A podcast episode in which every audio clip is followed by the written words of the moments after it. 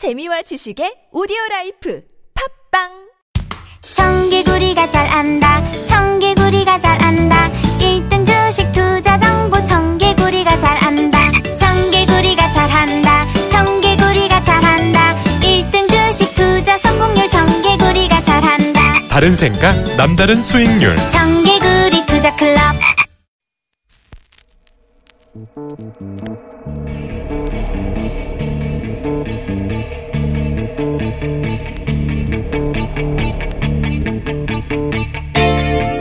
안녕하십니까. 이번 주 뉴스공장 주말권 진행을 맡은 양지열입니다.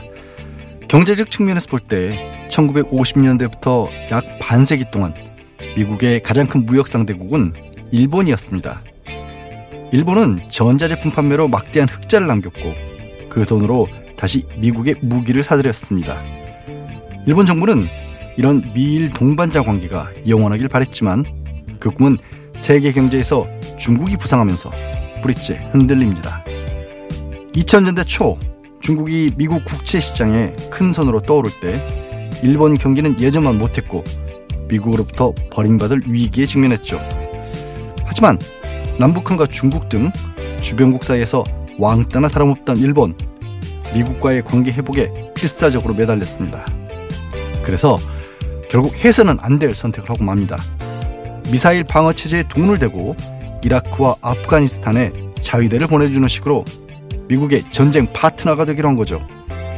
이 틈을 놓치지 않고 아베를 앞세운 군국주의 세력은 목소리를 높였고 크게 득세할 수 있었던 겁니다. 중국의 치인 경험이 있는 일본 극우가 남북미 정상이 판문점을 넘나들며 두 손 맞잡는 상황을 보자마자 무역 보복에 칼을 빼든 건 그래서 절대 우연이 아닐 것입니다. 주말 특근 뉴스공장 바로 시작합니다. 네, 주말 특근 첫 번째 순서로 들어볼 내용은 지난 8일 2부에 방송했죠. 김경수 경남 도지사와 인터뷰입니다. 정말 다사다난했던 1년 보낸 김경수 도지사 이야기 함께 들어보시겠습니다.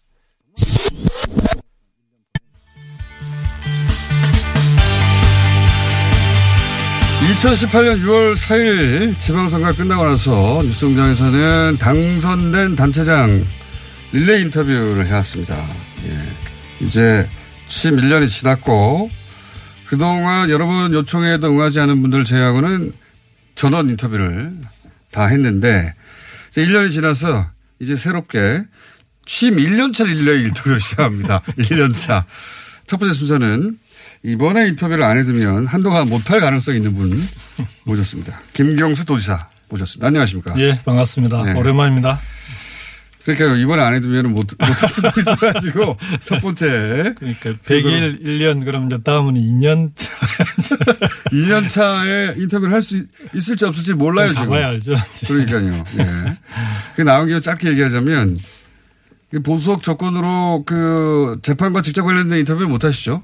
그렇죠. 그, 네. 어, 재판과 관련돼 있는 건 가능한 법정에서 얘기를 해야 네. 되는 상황이죠. 관련 인터뷰는 못하게 하는 게 보수적 조건, 정상적인 조건이라고 보고. 예. 근데 재판 관련 내용이 아니니까 이건 제가 여쭤봐야 되겠는데 1심 법정 구속은 예상 못 하셨죠? 전혀 예상 못 했죠. 예. 민선 현직 도지사가 법정 구속된 거는 최초입니다, 아마.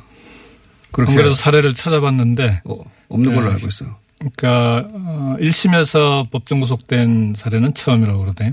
그러니까요. 네. 네, 자랑스러우십니까? 신기록을 세우셨어? 당황하셨죠, 진짜로.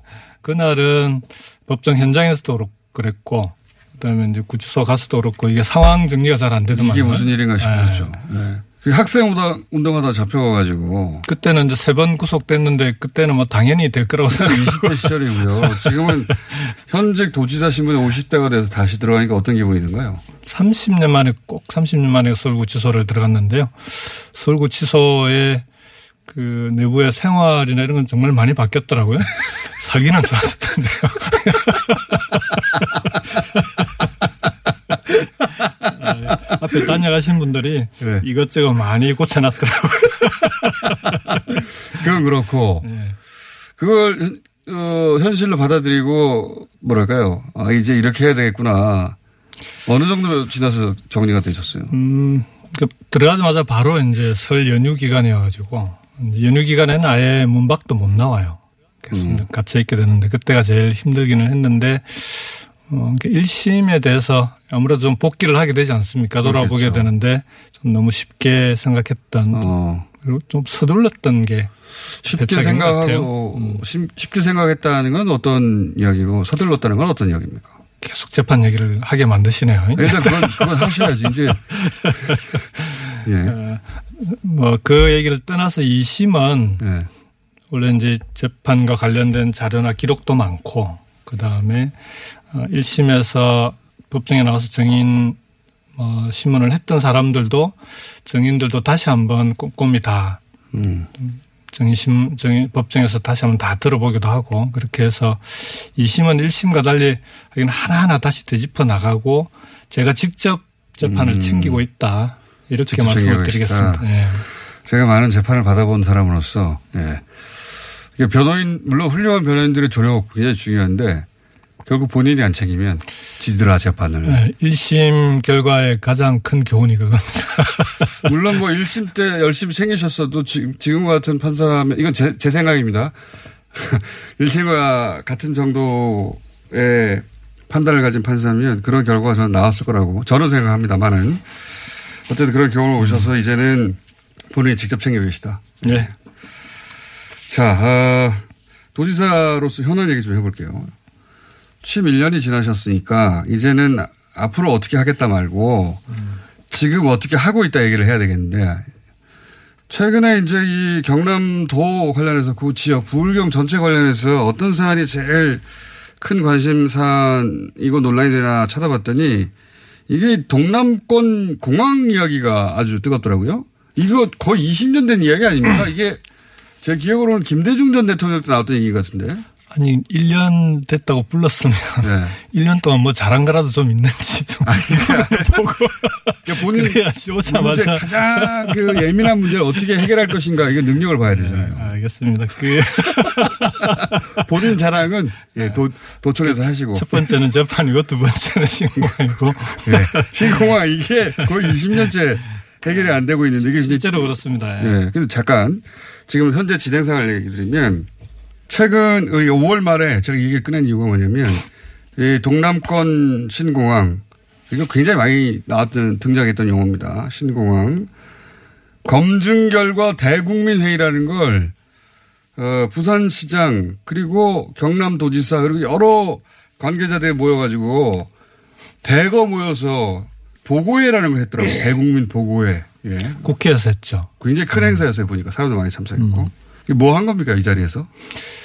이 동남권 신공항은 이제 어떻게 보셔야 되냐 그러면 그동안 오래 끌어왔잖아요. 2002년부터 시작을 했어요. 그러니까요. 참여정부 직전에 이제 국민의 정부 마지막에서부터 김대중 정부 말기 이게 나왔던 예, 얘기. 뭐였냐 그러면 그때는 김해공항이 이제 곧 포화 상태가 될 텐데 이, 이번 게 확실히 이해시켜 주세요. 이게 뭐가 네. 관- 문제인지. 당시에 이제 그 그때부터 다뤘던 건 김해공항을 어떻게 확장할 수 있는 방안이 없냐. 네. 그 김해공항 확장이 가능한지 방안을 찾아보자 하고 용역을 김대중 정부 때 한 번, 네. 노무현 정부 때 두 번, 네. 그 다음에 이명박 정부 때 한 번, 네.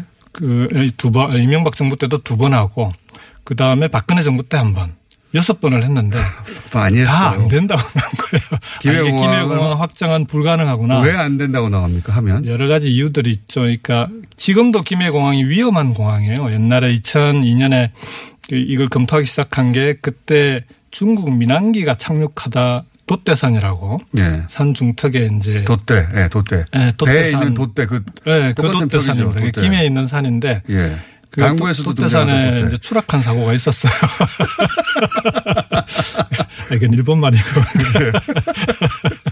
그런데. 이제 그래서 지금도 김해공항은 자동 계기 착륙이 아니고 이제 수동으로 하게 되면 이게 이제 바람의 방향에 따라서는 김해 쪽에서 내려야 되는데 조종사들이 되게 끓여하는 그런 부담스러워한다. 예, 예. 그래서 그렇다. 이제 위험한 공항인데 김해공항이 그래서 이 이제 위험한 공항을 어떻게 좀 아, 위험하지 않은 공항으로 만들 수 없냐 그걸 다 따져본 거예요. 네. 활주로를 좀 방향을 바꾸든지 해가지고. 확충하면서 한 줄을. 네. 근데 그게 이제 다 안 된다고 나온 건데 이때까지. 그렇죠. 근데 2016년 박근혜 정부 때 당시에 이제 동남권 신공항 논란이 벌어졌을 때 김해공항 확장은 불가능하다. 국토부도 네. 그렇게 이제 알고 있었으니까 요게 아니라 그럼 어디로 갈까 하고 이제 그때 싸웠던 건 부산 쪽은 가덕도, 가덕도. TK는 밀양 예. 그래서 PK는 그렇죠. 가덕도, 예. PK는 밀양 이렇게, 이렇게 붙었죠. 그래 논란이 되게 심했는데 이명박 정부 때 아예 결론을 못 내고 박근혜 정부 때 와서 다시 한번 용역을 했는데 이번에는 이제 외국 용역사 네. 프랑스 용역사 ADPI라는 곳을 곳에다 맡겼는데 결론이 양쪽 다 안 맞고 김해공항을 확장해야 돼 이렇게 다시. 예. 아. 근데 그것만 결론을 낸 건 아니고 그러니까 TK 쪽은 여러 가지 이제 요구사항이 있었는데 대구가 지금 군공항이 있잖아요. 네. 그 군공항을 이전하라는 게 오래된 수건 사업입니다. 그래서 네. 이 군공항을 경북 쪽으로 이전하는 그런데 통합 신공항이라고 하는데 군공항 군공항 민간공항을 동시에 경북에 이전하는 사업을 그건 그것대로 추진하고 그것과 김해공항 확장 두 가지를 동시에 한다라고 결정을 한 거예요. 음. 그래서 그러니까 이제 예. 그 TK 지역에는 오랜 수건이 그렇죠. 군공항. 군공항을 옮기는 걸 들어주고 그다음 PK 지역은, PK 지역은 김해공항이 그동안 이게 이제 용량이 문제가 곧 생기니까 예. 어, 원래는 가덕도였는데 여러 가지 뭐 복잡하고 하니까 김해공항 가덕도는 또 확장으로. 예. TK가 싫어하니까 네. 그 그러니까 당시에 절, 또 경- 절충안이 나 정치적 절충안이 나온 당시에 거네요. 또 경남과 울산도 가덕보다는 밀양을 선호했어요. 왜냐하면 이제 밀양이 가까우니까 아. 아하. 그랬는데 이제 가덕도 아니고 밀양도 아니고 김해공항 확장과 대구공항 이전 이렇게 두 가지를 동시에 그러니까 밀양도 아니고 거죠. 가덕도가 안- 가덕도도 아닌 예. 정치적 타협점을 찾아가지고 그거를 결론을 냈어요. 그렇죠. 이게 이제 공항이라고 하는 게 정치적으로 타협해서 결정할 문제는 아닌데 사실. 아, 니지만 TK, 예. PK 정치인들이 뭐 끝없이 싸우니까 그리고 20년 가까이 해결이 안 되니까 음. 그런데 이번에 한 보고서는 또 뭡니까? 음, 그래서 이게 이상하잖아요. 그 결론이 저는 이상하죠. 사실은 김해 이제 국회의원 할때 예. 김해 쪽으로 이게 국토부의 계획이 40도 가량을 틀어요. 예. 새, 새로 만든 할주로를 43.4도를 트는데 이렇게 틀면 김해의 장유라고 하는 신도시가 있는데 그쪽 방향으로 가게 되는 거예요. 그러니까 할주로가. 그러면 소음 문제가 이제 지금보다 훨씬 소음 커지는. 거 아니냐. 그래서 네. 이 소음 문제에 대한 대책이 있어야 되겠다라고 시작을 했는데 김해 국회의원이셨으니까. 제 국, 제 예. 지역구였습니다.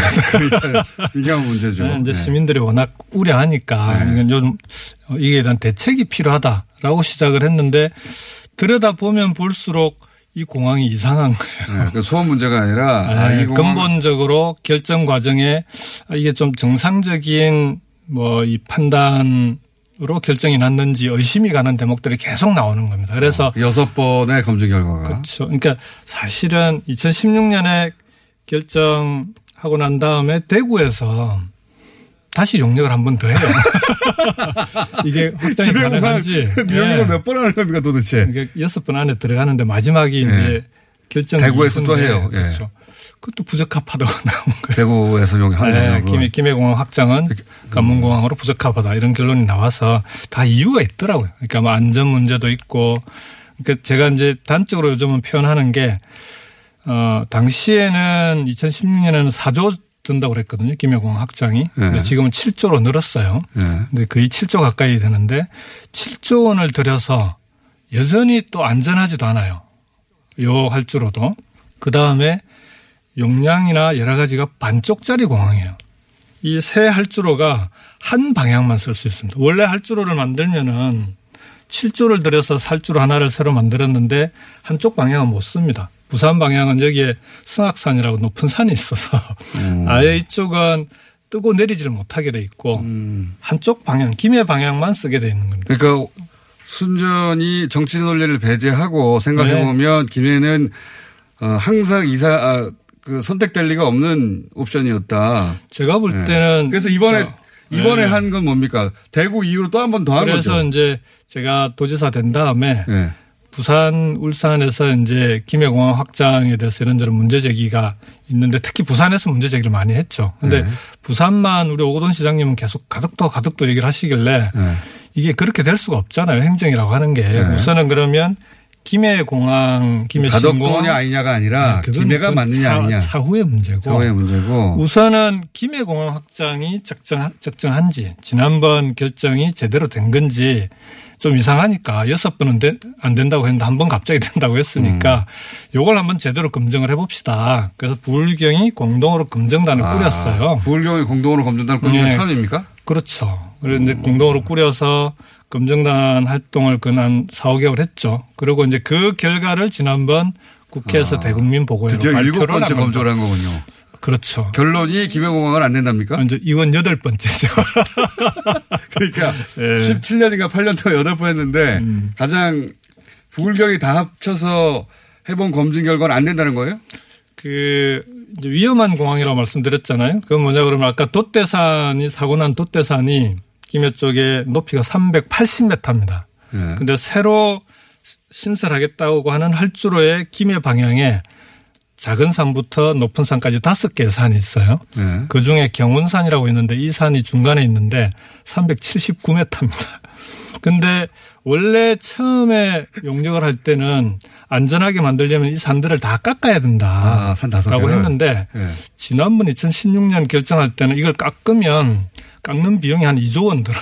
산을 깎는 데만. 네. 근데 그 지난번 결정할 때는 안 깎아도 돼. 이렇게 결론을 낸 거예요. 그래서 왜 안 깎아도 되는데 그랬더니 아, 그건 요즘 이 기술이 발달해서 항공학적 검토라는 게 있더만요. 그래서 첨단 계기 비행으로 빠져나갈 수 있어. 뭐 이런 거. 산 사이로. 쉽게 얘기하면 어. 그걸 틀어서 휘어서 나가면 그 산은 걸리지 않고 착륙할 때가 늘 문제인데 약간 틀어서 착륙하면 돼 이런 거예요. 근데 자.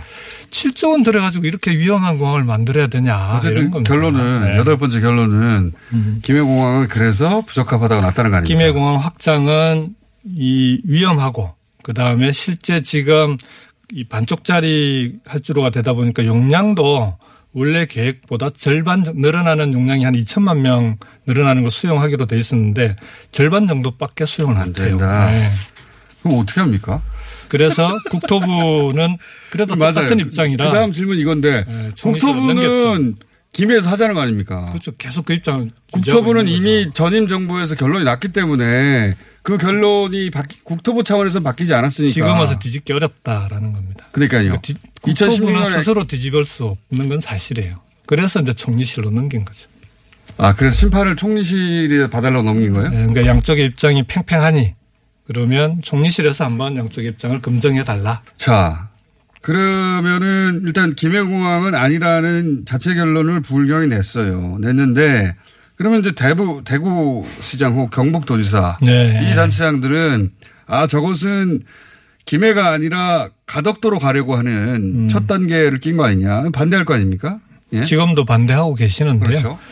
근데 이제 뭐 어떻게 할 겁니까? 지난번에 2016년에 결정이 두 가지였잖아요. 이게 하도 싸우니까 TK는 대구 공항을 이전해서 예. 새로운 통합 신공항을 만들고 그걸 하나 들어주고. 김해 예. 공항을 확장한다. 예. 이렇게 이제 두 가지를 동시에 결정을 했는데 지금 문제가 되는 건 이 통합 신공항 그동안 좀 삐그덕삐그덕 되다가 총리실에서 조정을 해서 이게 뭐냐 그러면은 이 대구 시내에 있는 공항을 팔아서 예. 그 돈으로 새 공항을 짓는다는데 예. 이거 팔고 나면은 그럼 새 공항 지을 수 있냐 이게 계속 문제였어요. 예, 그만한 돈이 안 나온다. 예, 모자라면 그 예산 줄 수 있냐 없냐. 예. 근데 다행히 이번에 이제 결론이 난 건 대구 공항을 매각하면 약 9조 원 정도. 나오는데 그다음에 새로운 공항은 지금 대- 경북에 두 군데를 놓고 어, 선정 절차 중인데 그게 한 6조 원 정도 드는 걸로 나와요. 아. 그래서 그 문제는 해결이 됐어요. 아, 해결이 됐다. 사실상. 그래서 그 문제 그럼 절반은 셈이네요. 예. 대구 경북 쪽에서는 예정대로 갈 건데 예. 지금 이제 PK가 문제가 생긴 거죠. 이게 김해공항 확장이 정말 가능하냐 이게. 예. 그럼 안전한 공항 만들려면은 그 산을 또 깎아서 2조 원이 더 늘어날 수도 있고 또 예- 다른 여러 가지 문제들도 있고. 설명이 됐습니다. 그러니까 그래서 이 문제만큼은 김해공항 확장 여부는 한번 총리실에서 적정성 여부를 최종적으로 한번 검증하고 넘어가자. 왜냐하면 2016년에 냈던 결론인 국토부에서 냈던 결론인 그냥 김해로 가겠다 음, 하는 김해공항을 확장하겠다. 하는 결론에 있어서 어, 부울경 단체장들이 반대한다고 해서 한 번 내렸던 국책 사업에 그렇죠. 대해서 없는 거 아닙니까? 예. 그 자체적으로 국토부가 스스로 뒤집는 건 못하죠. 그건 네. 말이 안 되는 것 같아요. 네, 국책 네. 사업이니까. 그래서 지금 총리실에 가 있다. 그렇죠. 심판 국토부는. 여전히 김해공항 확장을 해야 된다. 이미 내려진 국책 사업의 결론인데 그걸 어, 정당한 절차 없이 뒤집을 수도 없고 또 여러 가지 김해공항 확장이 가능하다라고 계속 얘기를 해요. 그럼 대구시장 팽팽한 거죠. 대구시장과 경북도지사 소위 PK 지역에서 반대하는 건 어떻게 합니까? 어떻게 해결합니까? 이제 그래서 요게 두 가지가 예. 저는 TK는 대구 통합신공항을 예정대로 잘 추진하게 하고 그 다음에 PK 지역은 PK에 맞는 신공항을 어디다 만들 건지를 이번 기회에 최종 정리를 해서 두 가지가 다 잘 돼야 되는 거죠. 근데 공항만의 문제를 가지고 얘기할 건 아니다. 이게 이제 대구가 왜 신경 쓰냐 그러면 예. 김해공항이 이 지금대로 가면은 아까 반쪽짜리 공항이라고 그랬잖아요. 용량도 줄고 네. 그러면은 이제 통합신 대구공항에는 좀 그- 어, 좋아질 수 있는 여지가 생기지 않습니까? 그쪽이 어, 아무래도 사용하는 사람이 늘어날 수도 있는 아. 건데 이게 새로 가덕도로 만약 가버리면 예. 그러면은 이제 영향을 미칠 수 있는 거 아니냐라고 예. 우려를 하시는 건데 그렇겠죠, 당연히. 그래서 이제 그건 이해는 합니다. 그렇지만 이걸 서로 먹을 거 없는 집안에 지금 수도권으로 다 빨려 들어가는데 인천공항으로 여기는 사람 들 이게 뭐 동남권 같은 경우에는 갈수록 힘들어지고 있는데 여기서 뭐 네가 좀 더 가져가니 내가 좀 더 가져가니 이렇게 싸울 일이 아니다. 오히려 대구 경북하고 부, 부산, 울산, 경남은 전체 파이를 키우기 위해서 동남권의 경제권을 어떻게 활성화시킬 거냐. 요 문제를 가지고 좀 힘을 모아야 되지 공항 가지고 좀 싸울 때가 아니다. 이렇게 알겠습니다. 얘기를 하고 있는 거죠. 누구도 해결하지 못했던 걸 김경수 네. 도지사 해결할 좀 지켜볼게요. 정부가 해결하는 거죠. 자, 이제 결론 내고 가셔야 되는데, 네. 어, 경남도에서 어, 자랑하는 성과들이 몇 가지 있습니다. 서부 경남 KTX 관련, 그리고 스마트 산단 관련, 그리고 부산 제2 신앙 진해 유치 관련, 뭐 이렇게 여러 가지가 있는데, 요거는 이제 인터넷 찾아보시고요. 찾아보시고, 한 가지, 요 중에서 한 가지 여쭤볼게요. 이게 잘 네. 이해가 가서.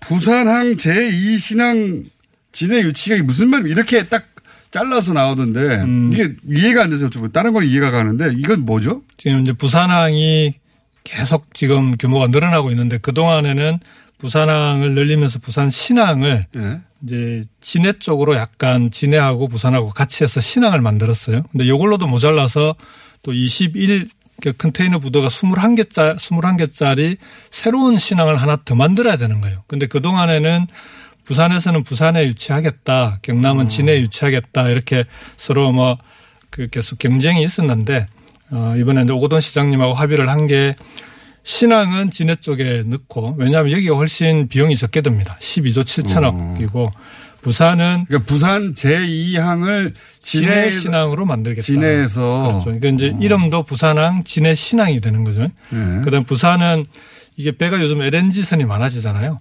이 LNG선에 이제 LNG 연료를 주입하는 곳을 LNG 터미널이라고 그러는데 LNG 벙커링 터미널을 부산 쪽에다가 이것도 이제 앞으로 유망한 사업이에요. 그래서 두 가지를 같이 이제 적절히 역할 분담하면서 합의를 했죠.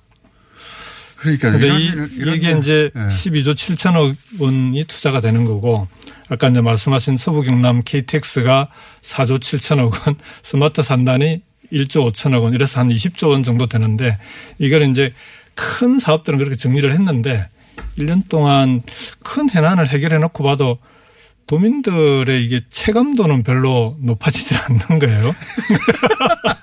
그래서 아, 이제 남은 도민들은 그동안 뭐 네. 했어? 그러, 그러시는 그렇죠. 거죠. 이제 예. 큰거 해결한 거는 잘했는데 예. 근데 변한 게 별로 왜냐하면 진해 네. 사시는 분들이나 직접 느낄 일이지. 그렇기도 하고 아직도 이제 이제 시작 단계니까 이게 네. 이제 실제 도민들한테 피부로 느껴지려면 시간이 걸리기도 하고 그 다음에 지금의 행정 방식이 체감하기 어려운 그런 구조로 돼 있어요. 이제 공급자 중심으로. 그래서 이제 남은 기간 동안 어떻게 하면 도민들이 직접 피부의 변화를 체감할 수 있도록 만들 거냐. 이제 거기에 좀 집중할 필요가 있는 것 같아요. 이런 이유도 있습니다. 도지사님 관련 뉴스는 다 드루킹만 나오기 때문에 이, 이런 거 잘했다는 뉴스는 안이 나오잖아요. 서울 뉴스의 문제예요. 우리 지역에 가면은 그런 뉴스보다 지역 현안들을 훨씬 많이 다룹니다. 전국적으로는 그래서 예. 도지사님은 어, 법정만 왔다 갔다 한 걸로 다 어, 신문만 보면은 그 왔다 갔다 하면서 이제 이 일들을 다 처리를 한 거죠. 자 일을 두 배로 하고 계십니다. 네. 예. 이 2심 결론이 언제 나죠? 지금 정인신문이 9월 5일까지는 일정이 정해져 있고요. 그 이후는 몇 번 공판을 더 거쳐야 되는데 그래서 한 10월, 11월 재판부에서 정할 텐데 어쨌든 연내에는 결론이 나지 않을까 그렇게 변호인들은 예상을 하더라고요. 네. 1심보다는 좀 낫습니까? 자세한 열심히 내용, 하고 있습니다. 자세한 내용 말씀 못 하시니까. 뭐 유리한 뉴스도 조금 나오긴 하던데, 네, 최근에. 열심히 직접 잘 챙기고 있습니다. 알겠습니다. 만약에 2심이 결론이 잘 나면 그때 한번 모실게요, 다시. 예. 그럼 그때 이제 자, 취임 1주년 연세 인터뷰 이제 제 차례입니다. 앞으로 쭉 하게 될 텐데 첫 순서로 김경수 경남도지사 구체적 현안들 좀 깊이 파봤습니다. 네. 어, 신공항 문제를 해결할 수 있을까? 신공항 문제를 해결한 도지사가 될까? 지켜보도록 하겠습니다. 네. 알겠습니다. 열심히 하겠습니다. 어, 김경수 경남도지사였습니다. 감사합니다. 고맙습니다. 취임 1주년 맞은 김경수 경남도지사 그동안 이 10년 전쟁이라고 불릴 정도로 심각한 갈등을 빚어왔던 동남권 신공항 문제에 관한 얘기 주로 하셨는데요. 어, 이에 대해서 열암님은 안전성과 소음 문제를 생각해 철저하게 검토해 주세요. 루아나님은 막대한 예산이 투입되는 만큼 정치 논리는 NO. 설혜아님 총선을 앞둔 공항 전쟁의 서막이 다시 오르나라는 의견을 주셨습니다. 이 동남권 신공항 재검토 논란에 대해서는 총리실의 검증과 판단 기다려 보겠다라면서 김도사는 말씀하셨는데 사실 도지사님이 2심 준비하고 있잖아요. 이 재판을 위해서 하나하나 사건을 되짚어 나가고 있다고 합니다. 부디 취임 2주년 인터뷰 무사히 다시 진행할 수 있기를 바라면서 저는 잠시 후 돌아오겠습니다. 주말 특근 두 번째 순서는 지난 10일 2부에 방송했던 세종대 호사카 유지 교수와 인터뷰로 준비했습니다. 아, 지금 뭐 일본과의 관계가 가장 뜨겁잖아요. 한국 경제의 급소인 반도체를 노렸던 일본 수출 규제 왜 어떤 맥락에서 진행하고 있는 것인지 이걸 정말 잘 이해할 수 있는 내용이었는데 사실 굉장히 화가 납니다. 함께 들어보시죠.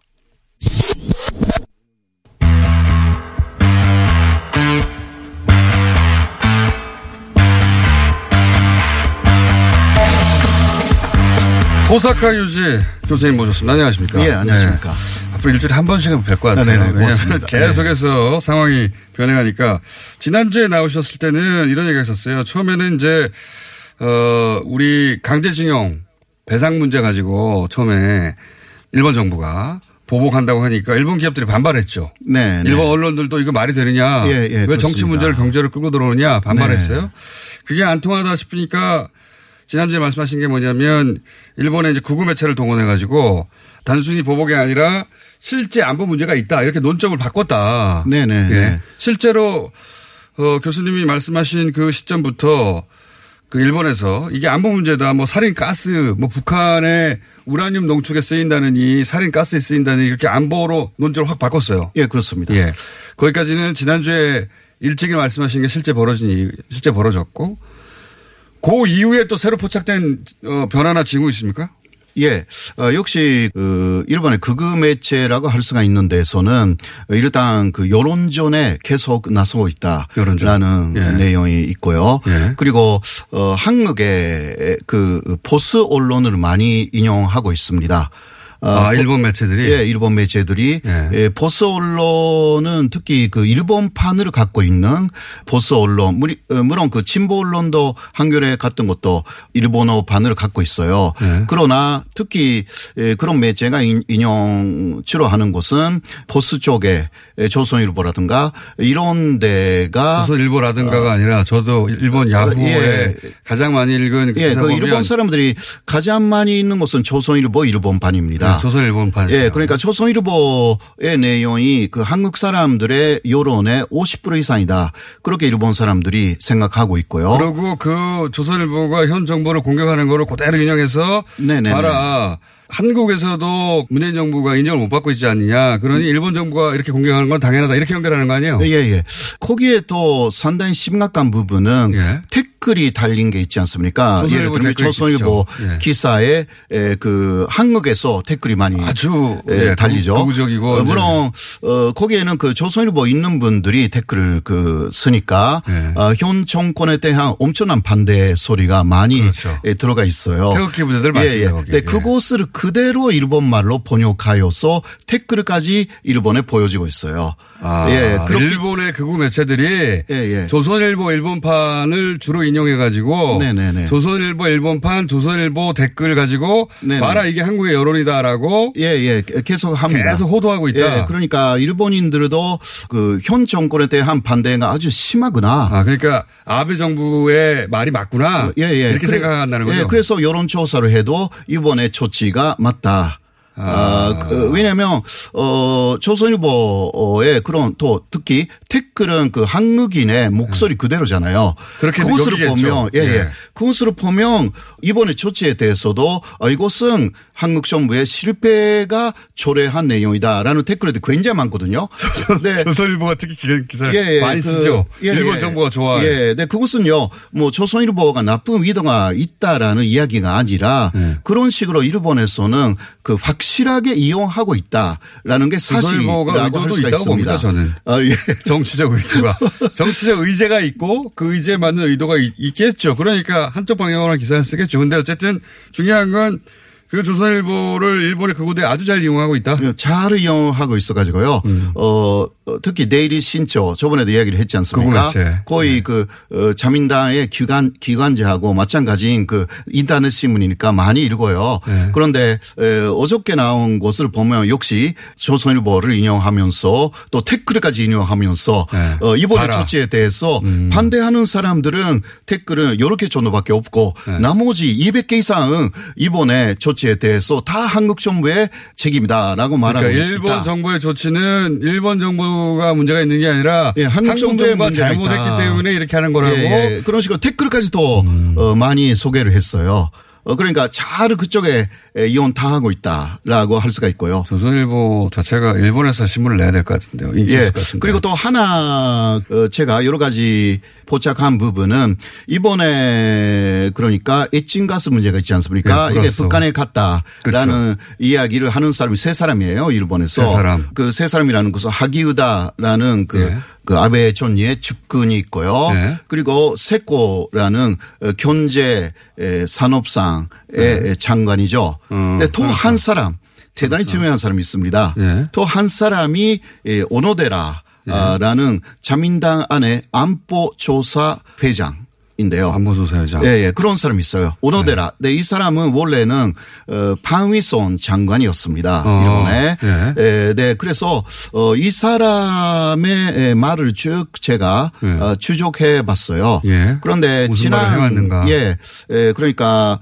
어, 한 달쯤 전인데요. 그 6월 10일이에요. 6월 10일. 어, 어떤 자민당의 에, 에, 강용회가 있었는데 그 사람이 에, 그 자리에서 이런 말을 했습니다. 이번 정권하고는 절대 에, 관계가 좋아지지 않을 것이다. 문재인 정부하고는. 예, 예. 예. 그러니까 정권 교체 다음에 에, 다음을 생각해야 된다. 어, 문재인 정부 로안 되고 정권. 교체를 자기들이 그러니까 원하는 그 원한다. 원한다는 어, 취지의 이야기를 했습니다. 어, 그렇게 해서 어, 그 다음에 에, 한 이야기가 앞으로는 문재인 정권에 대해서는 어, 존중하게 그러나 무시하는 정책이 최고다. 아, 뭐라고 요청하든 간에 예, 예, 다 예. 무시해버리겠다. 예, 그러니까 그 이후에 이쪽에서 요청하는 예를 들면 G20의 예. 정상회담이라든가 아, 어, 그리고 거기서 나온 거군요. 예, 예. 요새 그 또 문재인 대통령이 그 협의를 요청했잖아요. 거절했죠. 모두 거절하잖아요. 예, 만나지도 예, 않고. 예, 예, 이거는 그 어, 존중한 어, 무시라고 하고 있지만 그 완전한 무시에 지금 돌아가고 그래서 있습니다. 문재인 정부 그러니까 이 한국의 정권 교체를 일본의 현 정권을 원하고 네네네. 예, 그래서 그, 아, 그게 어, 드러나고 있다는 거죠. 예, 네, 그, 또 이런, 그, 지금 그, 다른. 아주 그, 건방지네요. 예, 예. 자기들이 뭐라고 우리 우리나라 정권 교체를 해야. 된다고 좀 합니까? 그 우리가 많이 조심해야 되는 부분은 지금 그 일본의 또 어, 요단 쪽에서는 한국의 경제가 나쁘다 아주. 예. 예, 이런 것도 다 분석했고요. 네. 그러니까 또 한국의 경제를 망가뜨리면 경제를 망가뜨려서 네, 망가뜨리면 정권 교체 될 것이다. 이러한 식으로 지금 아. 그 어, 전략이 만들어졌다고 할 수가 그러니까 예를 있습니다. 들어서 뭐 그 반도체 경기도 지금 네네네. 하강 국면인데 예, 예, 이런 걸 예. 집중 공략해서 예, 예. 경제를 더 어렵게 만들어서 예, 예. 현 정권을 교체해 버리겠다. 네, 네. 거기에 그 조선일보라든가 이런 매체가 이혼당하고 있다라는 그런 내용이 포착되기 때문에 조선일보는 이쪽에- 이용당하는 게 아니에요, 제가 보기엔. 예, 예. 조선일보는 같은 뜻을 갖고 있는 것 같아요. 아, 그러니까 뭐 같은 뜻을 갖고 있든 간에 아무튼 간에 그런 식으로 어, 일본의 극우 정권하고 같이 예, 가면 안 되는 것이 아니냐. 저는 음. 개인적으로 그렇게 강하게 유감을 표하고 싶습니다. 최근에 이제 계속 이 사안의 흐름을 가장 먼저 짚어내고 계신데 지난주에 이미 안보 쪽으로 방향을 틀었다고 말씀하셨고 네, 네. 어, 오늘 하시는 말씀은 아 이게 그 뒷 배경이 되는 것은 문재인 정부하고는 전혀 상대를 하지 않고 문재인 정부를 정권을 교체해야 되겠다라고 일본 아베 정부는 마음을 먹고 예. 거기에 도움이 되는 일들을 하고 있는 것이다. 예, 그런 것입니다. 그러니까- 그러니까, 저번에는 제가 아베 정권은 한국으로 망가뜨릴 생각이다라고 말씀드렸어요. 네. 그러니까 한국이 아니라 현 정권. 예, 그런 식으로 표적으로 삼았다 라는 어, 내용이 포착되는 것입니다. 그게 지금 어이 이 분위기를 이끌고 오고 있는 세 사람 중에 한 사람의 발언을 통해서 명확히 드러나고 있다. 예, 명확히 들어가고 있고, 어, 현재 그 사람이 계속 그, 어, 일본 언론에 나와 가지고요, 하는 이야기가, 그러니까 그 반대 여론을 잠재우기입니다. 잠재우기. 우리가 하고 음. 있는 것은 전당하다. 아, 이것은 안보 문제이기 때문에. 그러니까요. 예, 그. 기업인들 조용히 해라. 이건 안보 문제다. 예, 예. 그리고 기업인 들도 처음은요, 일본 기업인들도 상당히 그, 어, 뭐라 그럴까. 반발했다가 예, 반발을 하고 또 엄청난 혼란이 있었어요. 일본 안에. 그러나 지금 제가 오늘 방송 처음 시작할 때도 소개를 했는데 일본 아베 정부는 이 한반도 통일과 평화를 무엇보다도 두려워하고 또 원하지도 않습니다. 그것 때문에 이 국제적인 비난과 또 자국도 손해를 보는데도 이 정권의 정체성을 확보하기 위한 명분으로 수단 방법 가리지 않고 있는 건데 아 이제 의견들 많이 주셨어요. 독도 강치님은 결국은 통일 한국을 무서워하는 거네라고 딱 한 줄로 정리를 잘 해주셨네요. 이영옥님은 한국의 보수는 국가를 위해 뭘 하고 있나라는 따끔한 의견도 주셨습니다. 아베 정부가 언론과 국민 여론을 어떻게 조정하고 있는지 명쾌하게 설명한 호사크 유지 교수님께 응원하는 문자도 많았는데 동네 이장님이요 든든합니다. 교수님 같은 올바른 지식인이 있어서라고 했고 아라리아님은 교수님 같은 분이 일본의 진정한 보수 지식인 의견까지 주셨습니다. 수출 규제가 사실상 보복 조치임을 시인하면서 그러면서도 온갖 가짜 뉴스까지 동원해서 이 자국 국민들 여론까지 바꾸려는 아베 정부. 우리 정부와 국민들도 강경 대응에 나서고 있는데요. 이 수출 규제 사태에 관해서는 뉴스공장에서 다양한 각도에서 꾸준히 지켜보고 또 분석해 드리도록 하겠습니다. 네, 이번 주 뉴스공장 주말 특근 마지막 순서로는요. 11일 2부에 방송했죠. 최백은 교수와의 인터뷰입니다. 고용 지표에서 최저 임금까지 경제 현안에 관해 흥미로운 내용 함께 들어보시겠습니다.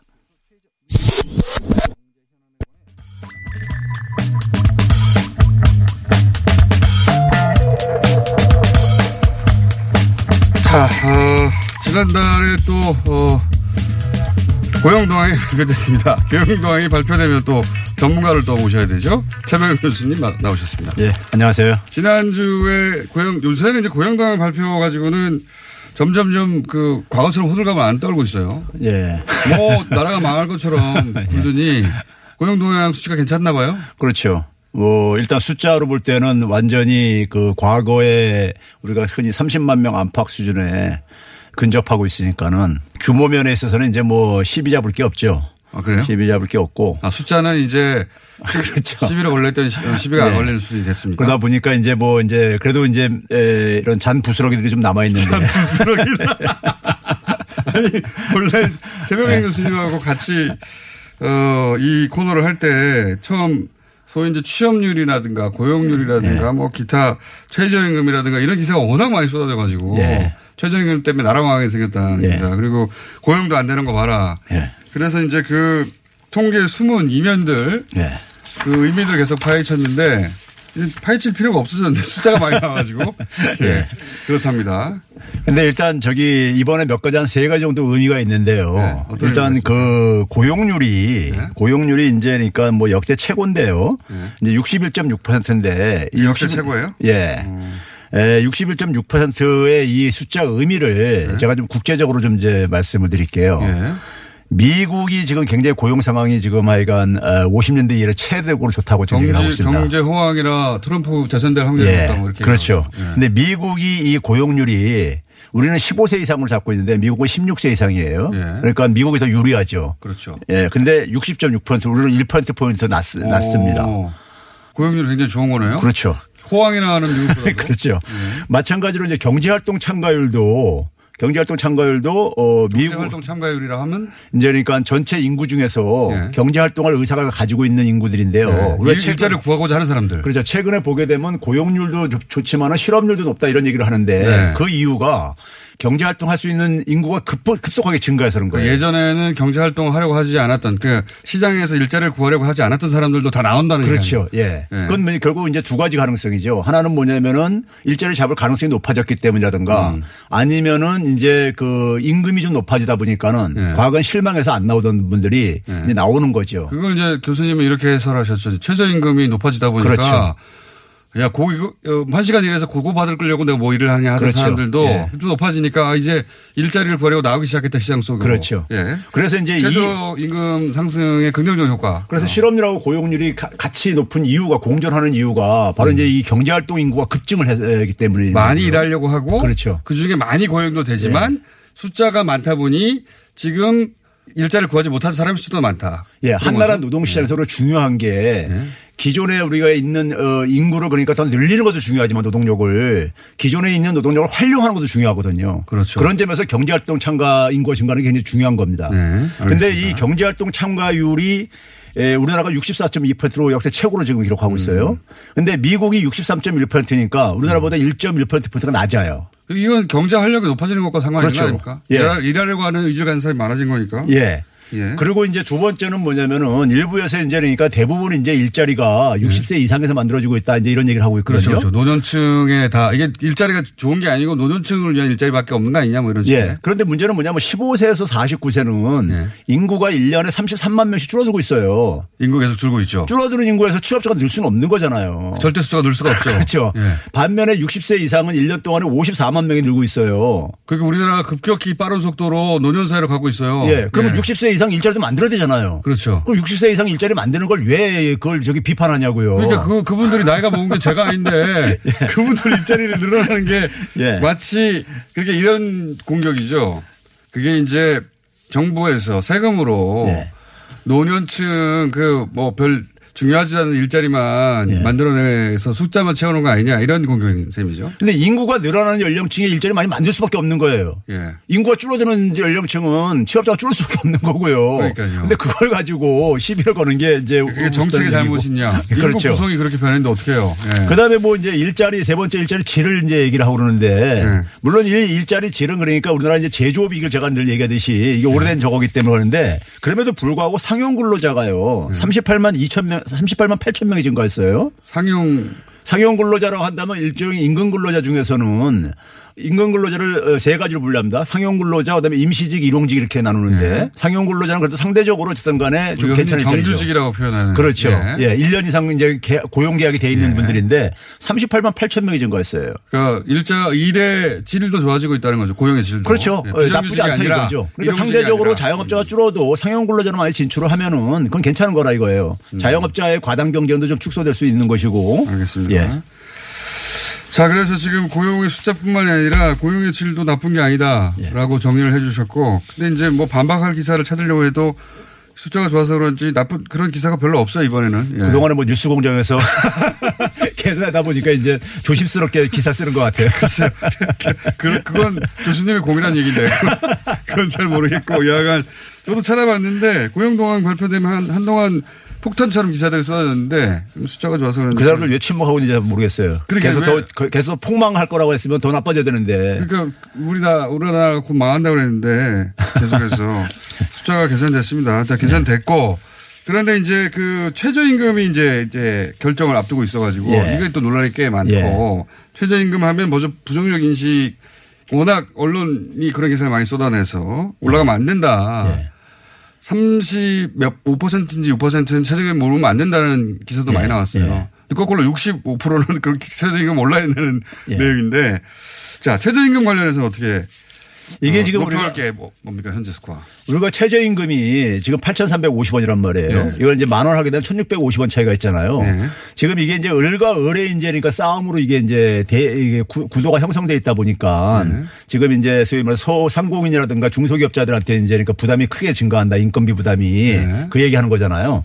근데 이거를 그러니까 을과 을의 싸움에서 좀 떨어져서 보게 되면은 예. 이 문제가 사실 해결책이 보여요.